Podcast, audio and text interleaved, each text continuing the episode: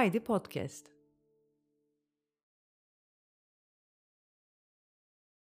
Şey, neydi? Öykü. Yazan Ozan Korkmaz.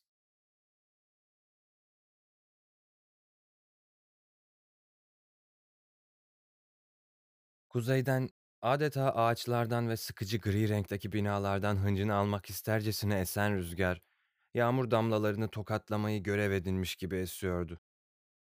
Meteorologların ana haber bültenlerinde fırtınanın geleceğini bas bas bağırmalarına rağmen birçok insan her zamanki gibi kendi bildiklerini okumuştu.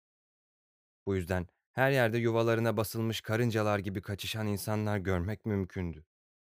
Soğuk havayı delerek kalkan bir işaret parmağı caddeden son hızla geçen taksiyi durdurmaya yetmemişti. Hep aynı şeyi yapıyorlar, diye hayıflandı beyaz şapkalı.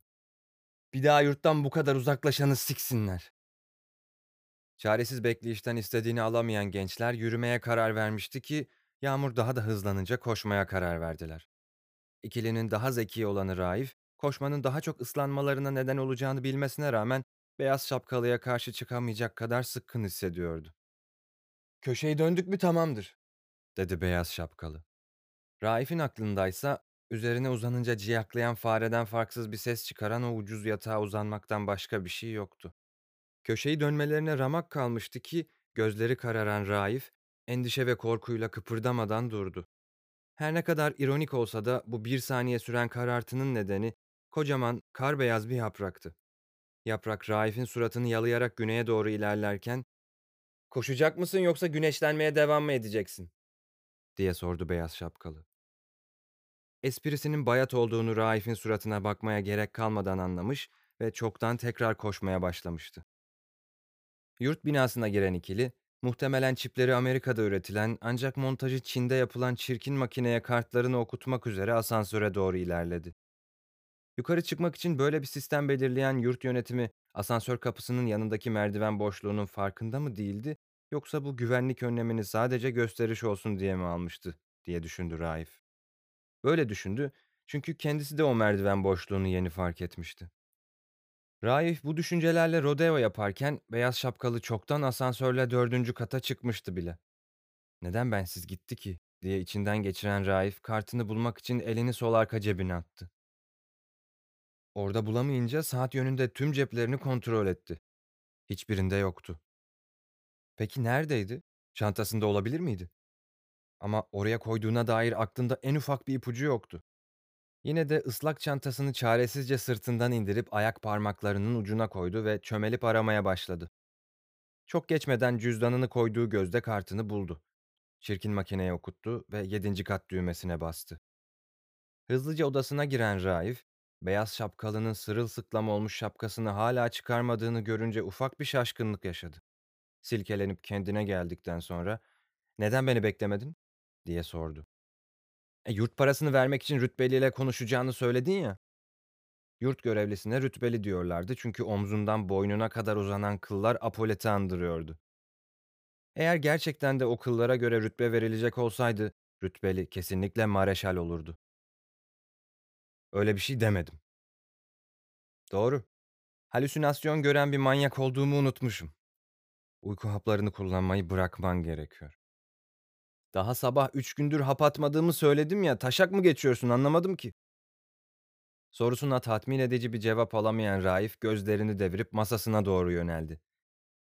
Ciyaklayan yatağa girmekten vazgeçmiş gibiydi. Sandalyesini çekerken masanın üzerindeki o karmaşada adeta elmas gibi parlayan beyaz zarfı fark etti. Nereden geldiğine dair hiçbir fikri yoktu.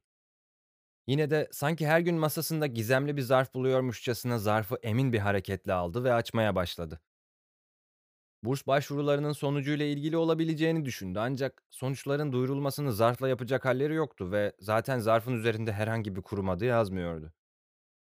Donuk bir surat ifadesiyle zarfı açan Raif, zarfı açıp içinden çıkan mektubu okuduktan sonra dahi o donukluğu bozamadı. Bozmak istedi ancak yine de bozamadı. Zira mektupta yazanlar onun için hiçbir şey ifade etmemekteydi. Mektubun arkasındaki imza ise böyle kötü bir el yazısı için fazlasıyla fiyakalıydı. Raif anlamak için kendisini zorluyordu. Hem de inanılmaz bir şekilde ama nafile. Kafasını kaldırıp beyaz şapkalıya baktı. Öylece yatağına yatmış, şapkasından göğsüne düşen su damlalarını önemsemeden o minik telefon ekranında baş parmağını bir sağa bir sola savuruyordu. Raif için onun ne yaptığını anlamak hiç de zor olmamıştı. Yurda geldiğinden beri anlamakta en az zorlandığı konu hiç şüphesiz bu olmuştu. Bunun nedeni 3 senedir süregelen dostlukları, daha doğrusu oda arkadaşlıkları olabilirdi. Raif de bunu düşünüyordu ancak aklına beraber yaptıkları bir aktivite dahi gelmemişti. Bugün yağmurda yurda koşmaları hariç. Ona da aktivite denirse tabii. Okuduğu mektupta kendi özel hayatıyla ilgili atıflar ve kaldığı yurtla ilgili detaylar vardı. Bu yüzden mektubun yurttan birine ait olabileceğini düşündü ve o afili imzayı aşağıdaki imza defteriyle kıyaslama yapmanın iyi bir fikir olabileceğini düşündü. Böylesine basit ve ucuz bir fikir bulduğu için kendisini takdir etmekle yermek arasında kaldı ve harekete geçmeden önce biraz dinlenmenin ruhsal ve fiziksel sağlığı için iyi olacağı kanaatine vardı. Yatağına ilerledi, dizlerini kırıp önce oturdu. Uyumadan önce kendisini bir aşağı bir yukarı iterek ciyaklayan yayları dinlemeyi severdi. Göz kapaklarını delip beynine kadar inen ışığı umursamadan uykuya daldı.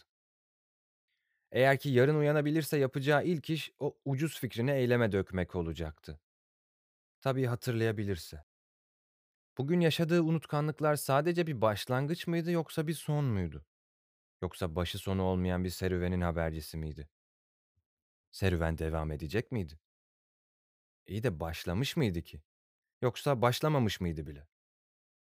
Bu klişe soru sormalı yazma tekniğine devam edecek miydim?